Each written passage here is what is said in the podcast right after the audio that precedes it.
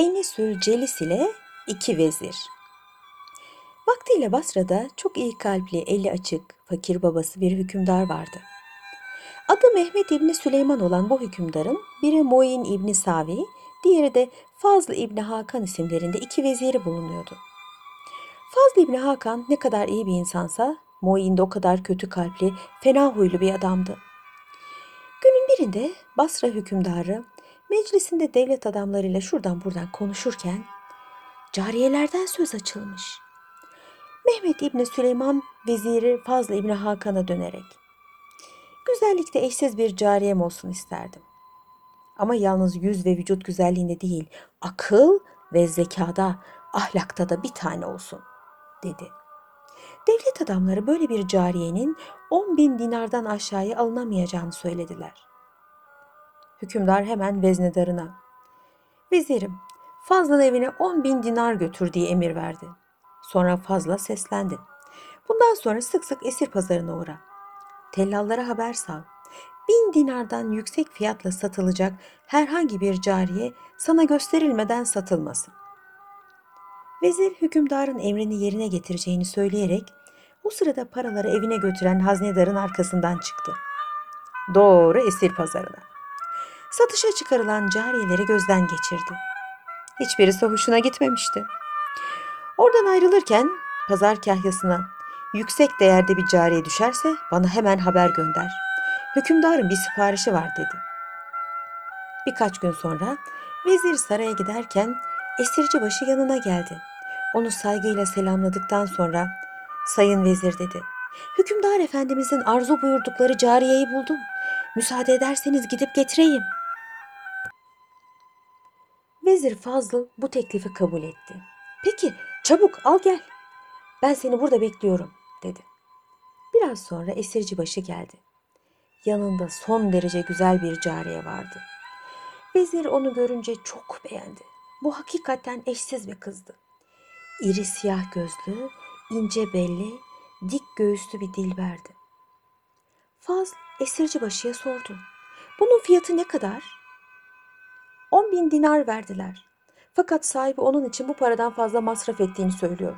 Kızı adeta kuş sütüyle beslemiş. Okuyup yazması, terbiyesi için öğretmenler tutmuş.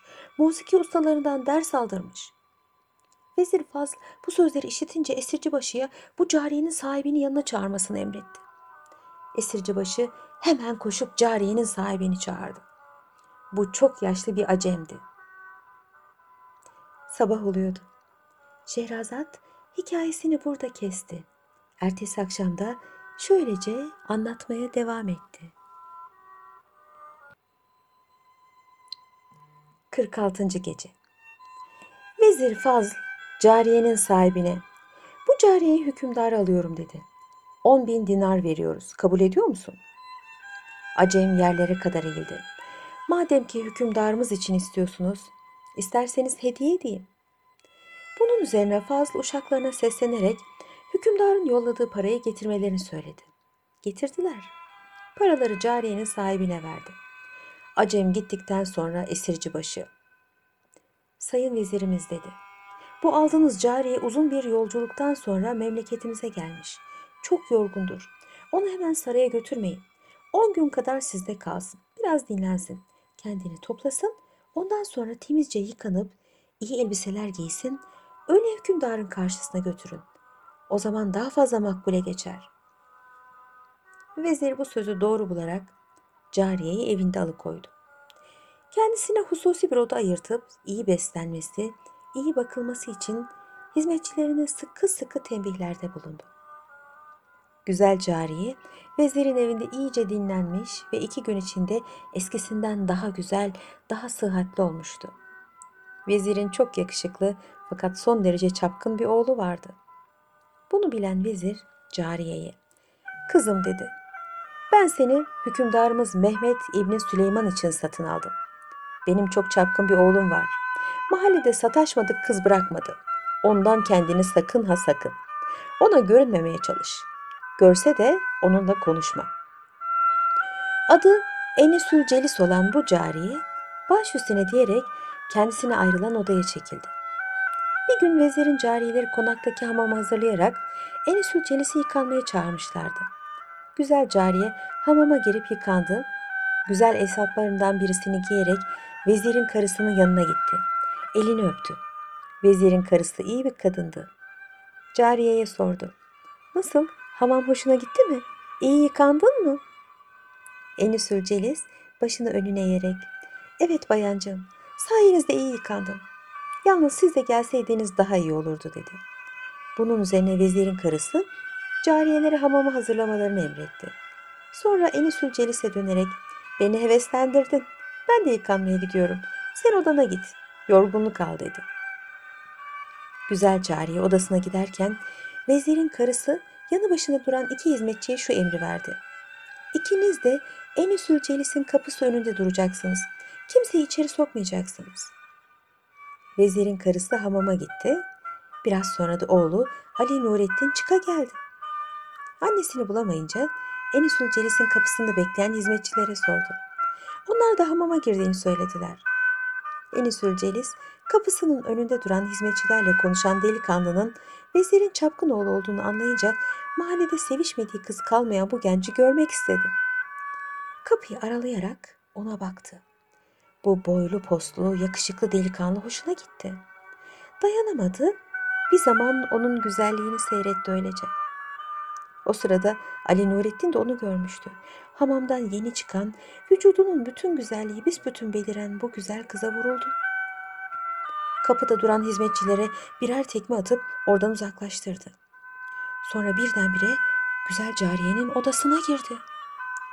Vezirin oğlu zaten biraz da çakır keyifti. Kollarını Enisül Celis'in boynuna dolayarak Babam seni benim için satın aldı değil mi diye sordu. Bu yakışıklı delikanlıya karşı içi pek zayıflayan Enisül Celis de evet efendiciğim diyerek gözlerini süzdü. Ali Nurettin bir anda avucuna düşen bu güzel cariyenin yanında ömrünün en mesut dakikalarını geçirdikten sonra onun aşkıyla başı dönmüş bir halde odadan çıktı. Delikanlıyla Enisül Celis'in dakikalarca baş başa kaldıklarını gören hizmetçiler hemen gidip olup bitenleri vezirin karısına anlattılar. Vezirin karısı çarçabuk giyinip hamamdan çıktı. Enisül Celis'in yanına gidip işin aslını sordu. Güzel cariye, birdenbire odama bir genç geldi. Herhalde oğlunuz olacak. Babam seni benim için satın aldı diyerek boynuma sarılıp öptü dedi. Vezirin karısı sordu. Bu kadar mı? Enisül Celis başını önüne eğerek sustu. Bu susuşun manasını anlayan kadın kendi kendine. Eyvahlar olsun. Bizim çapkın oğlanın elinden bu kızcağız da kurtulmadı. Şimdi babası duyarsa onu muhakkak öldürür diye ağlamaya başladı. O sırada vezir de eve gelmişti. Karısına ne yaptığını sordu. O da hiçbir şey gizlemeden olanı biteni anlattı. Vezirin fena halde canı sıkıldı. Öfkesinden titremeye başladı. Bunu gören karısı, üzülme kocacığım ben sana kendi paramdan on bin dinar veririm. Hükümdara gider münasip bir cariye bulamadığını söylersin dedi. Vezir hiddetle bağırdı. Aptal karı ben parayı düşünmüyorum. Ailemizin mahvolmasından korkuyorum. Çünkü bizim düşmanımız olan Muin İbni Savi yok mu? Ne yapar yapar bu işi büyütüp hükümdara anlatır. İşte en güvendiğin adam senin cariyeni aldı derse ne yaparız? Sabah oluyordu. Şehrazat sonsuz bir zevk içinde kendisini dinleyen hükümdar kocasına gülümseyerek anlatmasını kesti. Ertesi akşamda masalına şöyle devam etti. 47. Gece Vezir Fazl'ın karısı akıllı bir kadındı. Bu meseleyi hükümdara açabilmesi için düşmanımızın öğrenmiş olması lazım. Halbuki bu sır daha konağımızdan dışarıya çıkmadı. Korkma Allah'ın izniyle bir şey olmaz dedi. Vezir bu sözlerden cesaret aldı. Sırrın dışarıya sızmaması için lazım geleni yaptı. Vezirin oğlu Ali Nurettin ise babasının korkusundan eve ancak karanlık bastıktan sonra gelmeye ve güneş doğarken çıkmaya başladı. Bütün gününü şehir dışında bağlar bahçeler arasında geçiren bu delikanlı bir taraftan güzel cariyenin aşkıyla yanıp tutuşuyordu ve bunu hisseden annesi bir gün kocasına artık şu oğlanı affet. Onu Enisül Celis'le evlendirelim. Bu iş bitsin gitsin dedi. Ben sana cariyenin bedelini veririm. Vezir bunu kabul etmiş gibi göründü. Akşam Ali Nurettin eve dönünce annesi onu kolundan tutup babasının yanına götürdü. Fazıl çapkın oğlanı karşısında görünce onun başına getirdiği dertleri hatırlayarak birdenbire sinirlendi. Nurettin'in üzerine yürüyerek delikanlıyı yere yatırdı, hançerini çekip öldürmek istedi.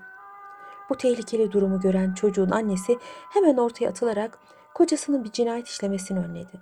Ne yapıyorsun? Bir baba satılık bir cariye için oğlunu öldürür mü? diye haykırdı. Vezir kendine geldi, içli içli ağlamakta ve özür dilemekte olan oğlunu affederek seni Enisül Celis ile evlendireceğim. Yalnız ona iyi bakmak ve onunla iyi geçinmek şartıyla dedi.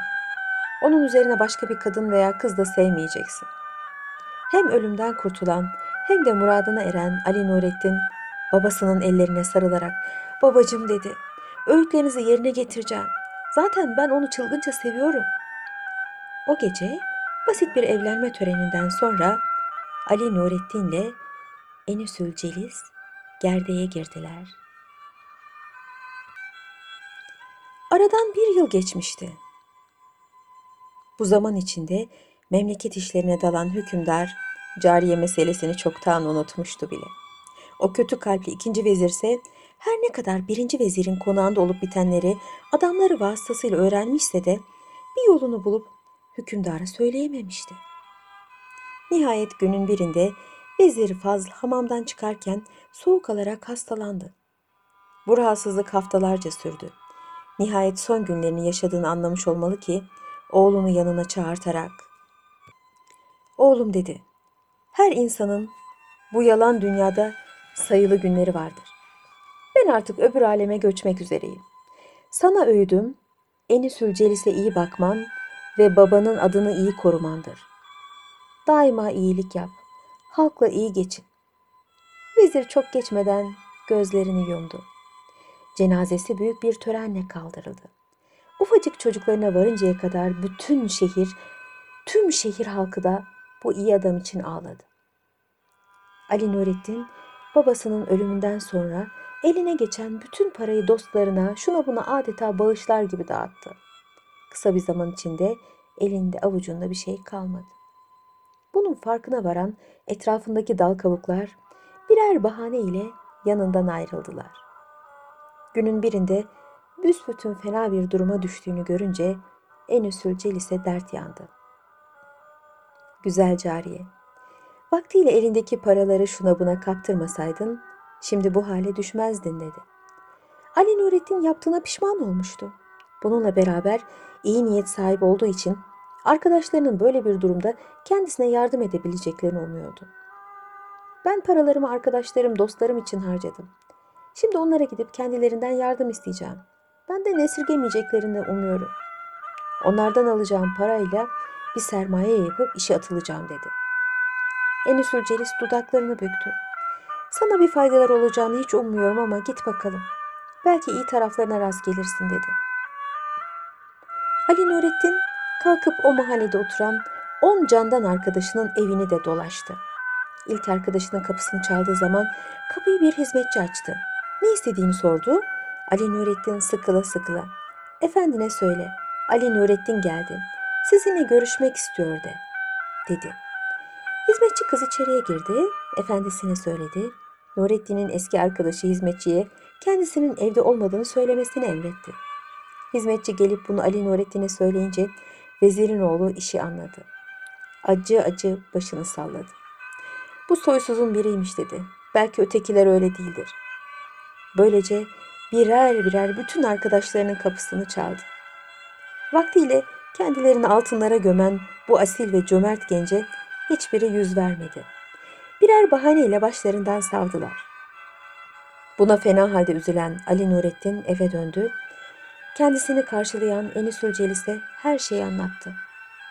Senin dediğine geldim dedi. Bizim arkadaşlar kara gün dostu değillermiş. Bunların hepsi soysuz. Şimdi ne yapmalı bilmem ki. Güzelliği kadar aklı da çok olan Enisül Celis, efendicim dedi. Niye üzülüyorsunuz? Eşyamızı satarız. Onlarla bir zaman geçiniriz. Sonra Allah kerim. Ali Nurettin eve bir tellal çağırdı. Kendilerine çok lazım olan birkaç eşyadan başka evde ne var ne yoksa sattı. Karı koca bu parayla bir zaman yaşadılar. E hazır para ne kadar dayanır? Günün birinde paralar suyunu çekti. Ali Nurettin telaşa düştü. Ne yapacağını şaşırdı. İşin farkına varan güzel cariye. Efendiciğim dedi. Hiç üzülmeyiniz. Aklıma bir çare geldi. Belki sizi bu sıkıntıdan kurtarır. Beni alıp esir pazarına götürünüz. Vaktiyle babanız beni 10 bin dinara satın almıştı. Herhalde şimdi de ona yakın bir para ederim. O parayla işinizi yoluna koyarsınız. Gün olur belki yine kavuşuruz. Vezirin oğlu içini çekti. Ben sensiz bir gün bile yaşayamam. Seni nasıl satarım dedi. Enisül Celis. İnsan zorda kalırsa her şeyi yapar. Başka çare yok dedi. Size kısmetsem nerede olsak kavuşuruz. Ali Nurettin içi sızlaya sızlaya cariyesini alıp esir pazarına götürdü. Esirci başı kızı tanıdı. Ali Nurettin'in yanına sokularak. Oğlum dedi, bu cariyeyi vaktiyle babana ben satın aldım. Bu eşsiz bir pırlantadır. Ben onu sana değeriyle satarım yalnız biraz bekleyeceksin. Daha müşteriler toplanmadı. Bir saat sonra esir pazarı yeni gelen çeşit çeşit cariyeler, köleler ve onların alıcılarıyla dolmuştu. İhtiyar esirci Enisül Celis'i kolundan tutarak önünde sıralanan tüccarlara gösterdi. Mala bakın mala. Her yuvarlak şey ceviz olmadığı gibi her kırmızı şey de et değildir. Cariye çok bulunur fakat bunun gibisi bir yerde bulunmaz. Paranız varsa yanıma gelin yanıma. Tüccarlardan biri atıldı. Benden 4500 dinar. O sırada pazara gelmiş olan ikinci vezir Muin İbni Savi satışa çıkarılan cariyeyi görünce tanıdı.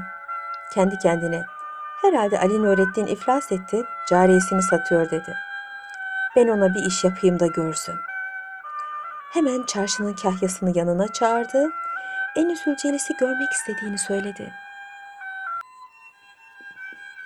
İhtiyar kahya vezirin emrini çabucak yerine getirdi. Vezir güzel cariyeyi inceden inceye gözden geçirdi. Her cihetçe kusursuz olan bu cariye çok hoşuna gitti. Ey kahya dedi. Buna kaç dinar verdiler? 4500 dinar verdiler efendim. Daha fazla verecek olan var mı? Sor. Bunun üzerine kahya tüccarlara dönüp sordu. Vezirin ne kötü bir adam olduğunu bildikleri için hiçbirisi sesini çıkarmadı. Bunu gören vezir memnun oldu. Kimse fiyat vermiyor. 4500 dinara ben kabul ediyorum dedi. Kahya şaşırdı. Sonra kendini toparlayarak büyük bir cesaretle biraz ötede bekleyen Ali Nurettin'in yanına gitti. Oğlum dedi, cariyen bedavaya gidecek.